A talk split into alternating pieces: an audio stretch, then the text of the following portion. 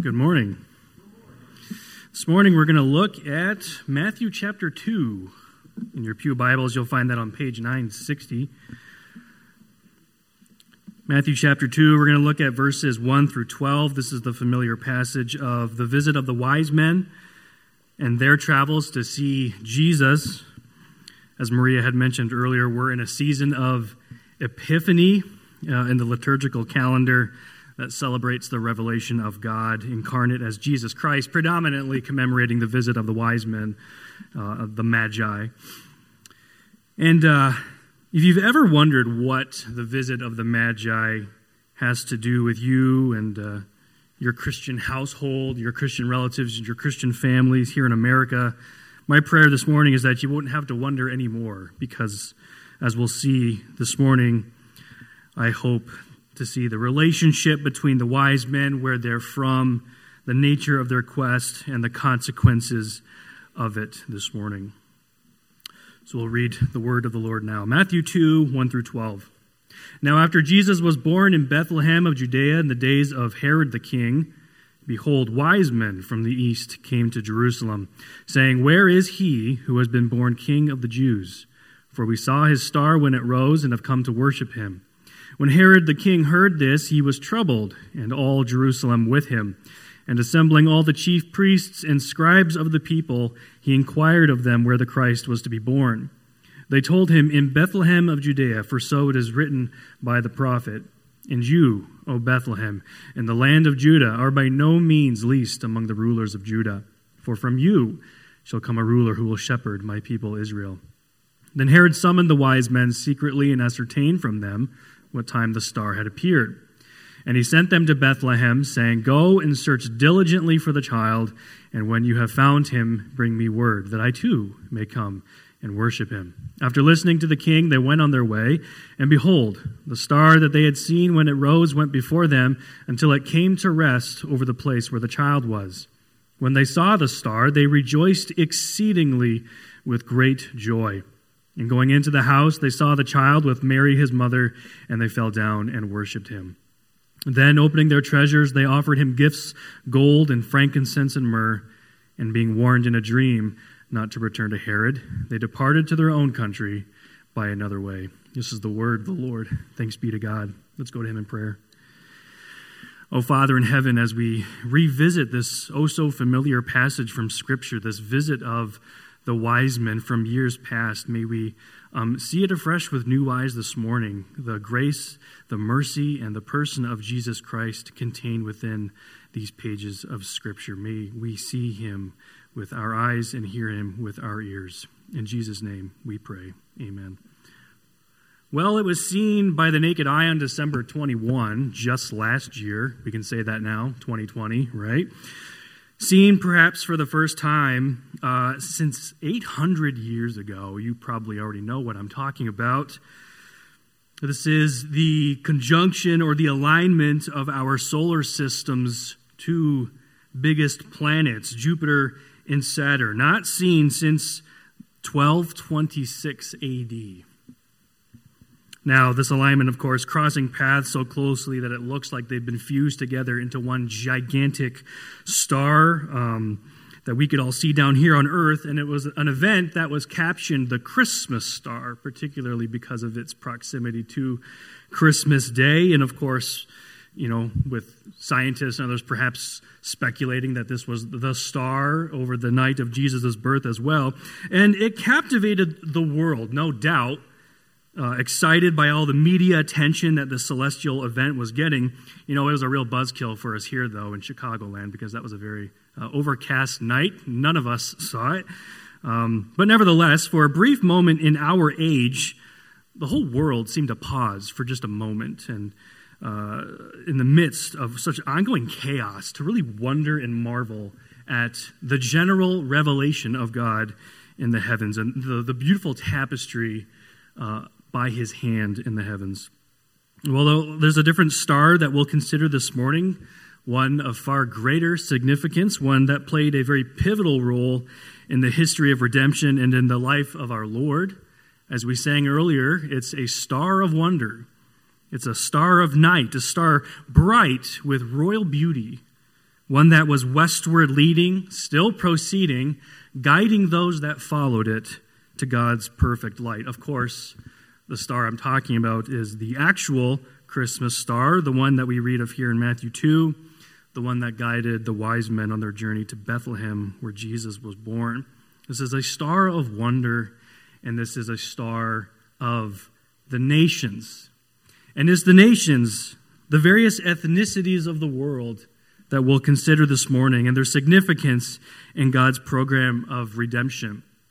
For most, if not all, of the Old Testament, the called out people of God, Israel, was to be a light to the nations.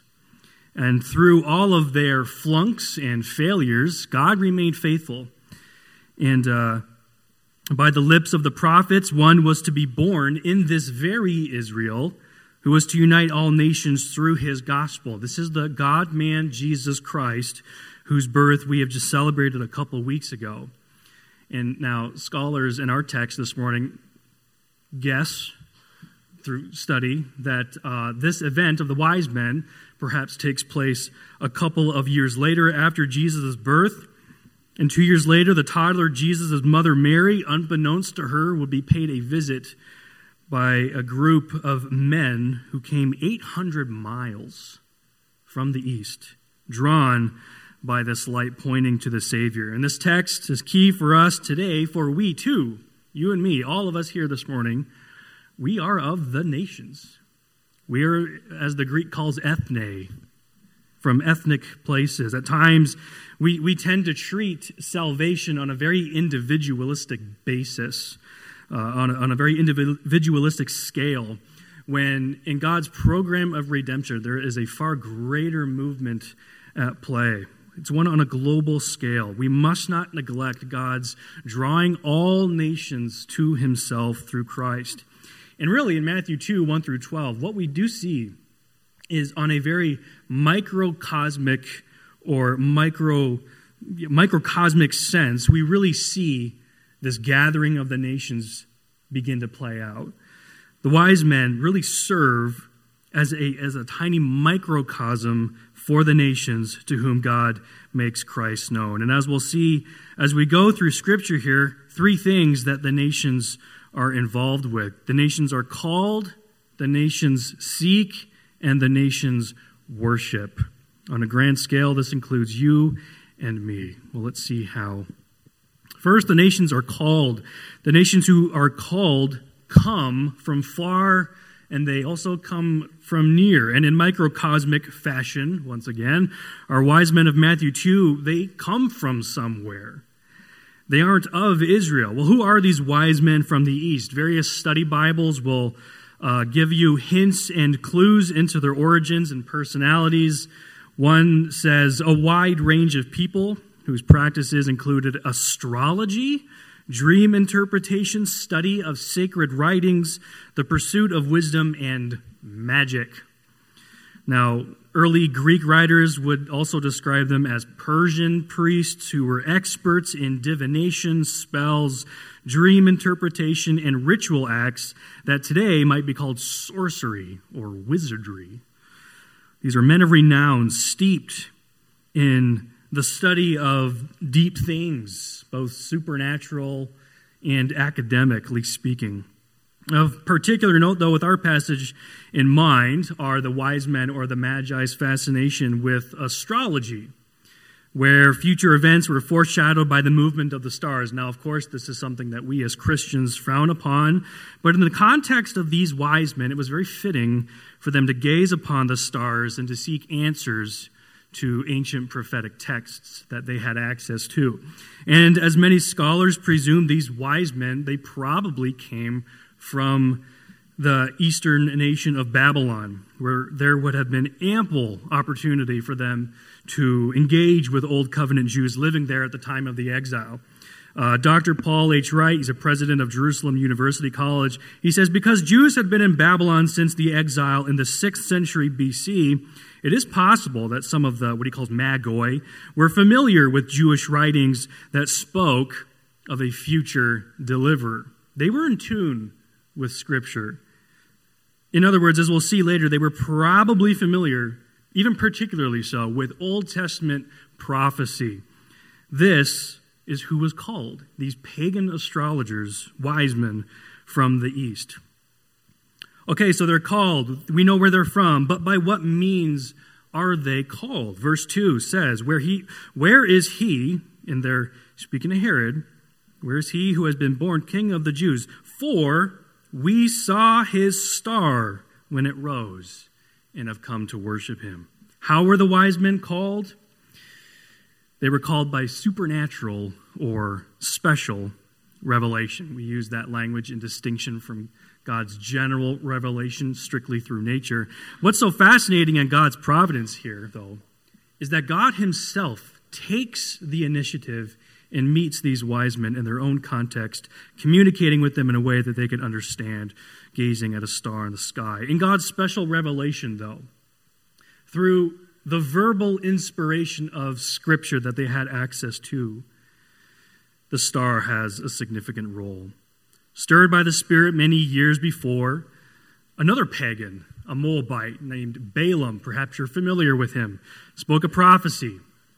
Prophecy that he himself, in his own fallen nature, would not have wanted to say, but by God's Spirit, he said it. And it's this Numbers 24 17. I see him, but not now.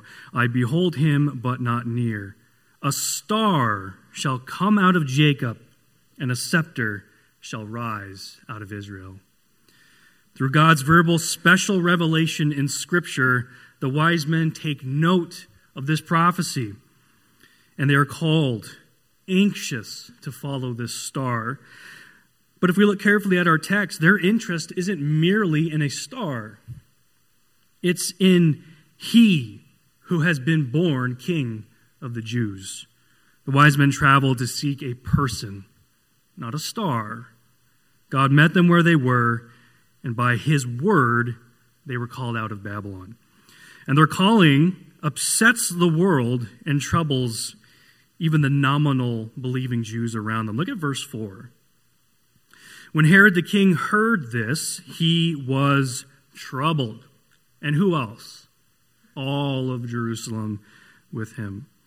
The arrival of the king of the Jews, the Messiah, presents a real threat to the world system and throne, even to the corrupt religious and political leadership in the holy city. You see that really exemplified in how Herod quickly gathers around the chief priests and the scribes to figure this thing out even more. They are quote unquote, troubled, as our text says. They are, as the Greek calls it, tarasso. It literally means to strike one's spirit with fear and dread. They are shaken to the core at this news of Jesus' birth and the star pointing to his place. When the light of the world comes, the darkness shrinks back and all of its denizens with it. Even Satan himself, knowing his time is short, why? Because he is soon to be defeated at the cross. These corrupt religious leaders, these chief priests and scribes, even they knew to some degree of the Messiah's birth. But yet, we don't see their zeal, we don't see their passion, we don't see their interest in seeking out where he is.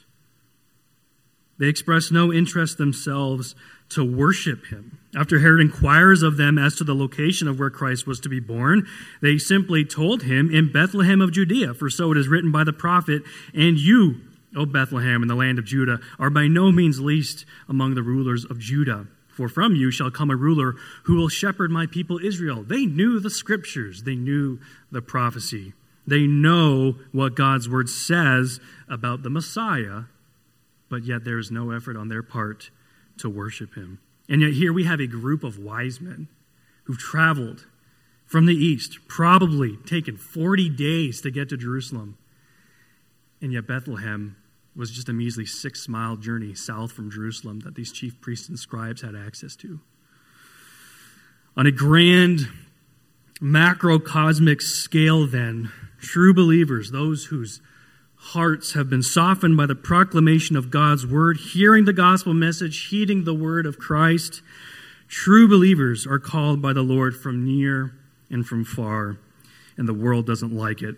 As you entered uh, these doors this morning, to answer this call to worship and enter into corporate fellowship with God's people together to worship Him. The world watched, and it grinds its jaws in disgust and horror. Doesn't like it. But no power will prosper against Christ's church, those from the nations globally, those who have been called out of darkness into the light by the light of the gospel. The nations are called, you are called. And once called, the nations seek, to our second point there. Even during the hidden agenda of Herod, the wise men continue their search for the king of the Jews. Look at verses 7 through 8. Then Herod summoned the wise men secretly and ascertained from them what time the star had appeared. And he sent them to Bethlehem, saying, Go and search diligently for the child. And when you have found him, bring me word, that I too may come and worship him. Now, we all know what his evil agenda is. But more importantly, God's redemptive program continues to be carried out, and the wise men continue their journey following the star. And through supernatural means, in God's timing and providence and revelation, the star came to rest over the location of Christ. Notice the movement of this star. The star that they had seen when it rose went before them until it came to rest over the place where the child was. Now, much ink has been spilled over the nature of this star, you know, whether it was a comet or, like we saw earlier, the conjunction of, of planets or uh, something else in space, or whether it was something strictly supernatural. Full disclosure, I tend to fall into that latter category you know, much like the cloud and appearance of fire by night, you know, was in the, the, the sky and guided the Israelites on their journey through the wilderness. This star, too, supernaturally moving by God's hand, leads the wise men and it comes to rest. Not even way up in the sky necessarily, but even right over the exact house where Jesus is. Uh, just doesn't seem too natural to me, but we can debate on that later if you wish. But look at verse 10. Verse 10 says, When they saw the star, they rejoiced exceedingly with great joy. Upon seeing this manifestation of biblical prophecy before their very eyes come and rest over the place of the Messiah, they can't help but just exude joy. So much so, as the Greek implies, in a very high degree. They are elated incredibly excited at what they see. As the world trembles at the coming of the Messiah, this small group of Gentiles from the nations come and can't help but express joy at finding the Messiah by his star. Isaiah 61 through 5, I believe, is a very important text here. It says this Arise, shine, for your light has come, and the glory of the Lord has risen upon you. For behold, darkness shall cover the earth, and thick darkness the peoples. But the Lord will arise upon you, and his glory will be seen upon you. And nations shall come to your light, and kings to the brightness of your rising. Lift up your eyes all around, and see. They all gather together, they come to you. Your sons shall come from afar, and your daughters shall be carried on the hip. Then you shall see and be radiant your heart shall thrill and exult, because the abundance of the sea shall be turned to you, the wealth of the nations shall come to you. This should cause the people's hearts to thrill and rejoice. And it proves so for the wise men. Upon finding Christ by the direction of the Lord, today even, the nations cannot help but rejoice exceedingly with great joy at the message of salvation and the cross and of the message of newness in Christ. Do you seek Christ this morning in this dark world? Events this past week have truly shown us the ugliness of man and the threads of evil and darkness in this world. Even so, do you seek Christ this morning? The light has come, and he is here if you but come to him. And our third point when God leads the nations to Christ, he is worshiped. The nations worship. Verse 11 And going into the house, they saw the child with Mary, his mother, and they fell down and worshiped him. Then, opening their treasures, they offered him gifts gold and frankincense and myrrh. As soon as they saw Jesus, they fell down and worshiped him, falling prostrate before and rendering unto him the praise. Notice their response to seeing Christ as opposed to their being before Herod. What do we not read about with them before Herod? Only one is worthy of being mentioned as being worshiped. At long last, the promised Messiah for the nations, the Gentiles, has come. And it is truly demonstrated here with the wise men as the beginning of the fulfillment of this promise. The worship given to our Lord was prophesied by Solomon in Psalm 72, 8 through 11 through 15, uh, and verse 15. He writes, May he have dominion from sea to sea and from the river to the ends of the earth. May desert tribes bow down before him and his enemies lick the dust. We see there the fulfillments of the crushing and curse upon the serpent there already. May the kings of Tarshish and of the coastlands render him tribute. May the kings of Sheba and Seba bring gifts. May all kings fall down before him, all nations serve him. Long may he live. May gold of Sheba be given to him. We see the treasures there. May prayer be made for him continually and blessings invoked for him all the day. Solomon understood that his greater son, Jesus Christ's kingdom, would far out extend beyond Solomon's kingdom geographically and ethnically. Indeed, he even anticipates the giving of gifts to the Messiah, manifested here in the giving of gold, frankincense, and myrrh.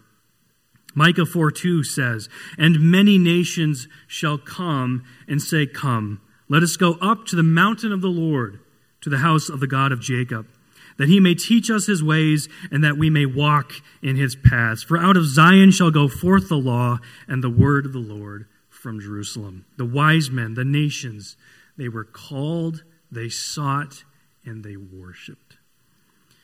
And as the nations all have their own hometowns, it's time for these wise men to leave.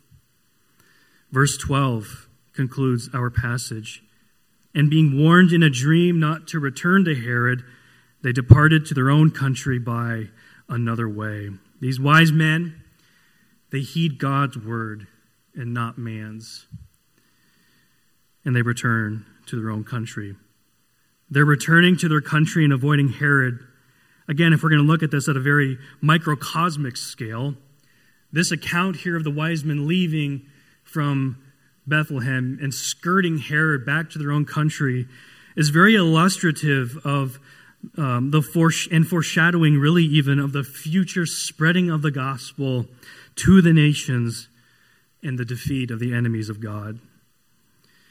As the prophet Isaiah prophesied in chapter 66, 18 through 19, the time is coming to gather all nations and tongues, and they shall come and shall see my glory and I will set a sign among them. And from them I will send survivors to the nations, to Tarshish, Pul, and Lud, who draw the bow, to Tubal and Javan, to the coastlands far away that have not heard my fame or seen my glory. And they shall declare my glory among the nations. And this good gospel goes forth into all the world as the disciples were tasked with doing at Christ's great commission. Nations that do not know Christ will soon run to him. And we, like the disciples, have been tasked with proclaiming this good news to all peoples and nations, going confidently into this dark world, assured of God's promise that when his word goes forth, it will not fail. The cross, it has curtailed the efforts of the devil and his cohorts who will not prevent the spreading of the gospel and the deceiving of the nations. For as the rain and the snow come down from heaven and do not return there, but water the earth, making it bring forth and sprout, giving seed to the sower and bread to the eater, so shall God's word go forth that comes from his mouth. And it shall not return to him empty, but it shall accomplish that which he purposes, and shall succeed in the thing for which he sent it, which is to save souls, gathering them from the nations. And after this good gospel has been fully shared and all of God's elect children's hearts have been softened, we then see this beautiful picture in Revelation 7 9 through 10 of a great multitude from every nation. After this, John says in Revelation, I looked, and behold, a great multitude that no one could number from every nation, from all tribes and peoples and languages, standing before the throne and before the Lamb clothed in white robes, with palm branches in their hands, and crying out with a loud voice, Salvation belongs to our God, who sits on the throne, and to the Lamb. We, today, have a task. We have a task to spread this gospel to the nations, just as we, you and me, have been told, and were saved by hearing the gospel. The wise men, they left Bethlehem for their own country. Well, after this worship service concludes, you too will go home. To your own place you will depart. What will you do with this good news that you have heard? Be encouraged this morning. As you were once told, go and tell. There is a beautiful and glorious gospel song to be sung by God's choir to the nations. Go out in joy and be led forth in peace, as Isaiah continues, for the light has come. The world was captivated in December by the conjunction of planets, a Christmas star, they called it. May they be captivated today by the morning star, Jesus Christ. We now, as his ambassadors, we embody the light of Christ for the whole world to see and to hear what good things he has done. Amen. Let's pray. Father, as we hear and read your word, may your spirit embolden us to go forth and proclaim this good news, this gospel message that we have taken part in. As we too have heard, Lord, may we share this with others, and may then they be changed by your Spirit and tell others as well. May there be this chain reaction, Father, of the gospel being shared around this community and into the nations and unto the world, Lord. We pray that you grant us courage even in this moment of piercing darkness, that we may be a light to the world. In Jesus' name we pray. Amen.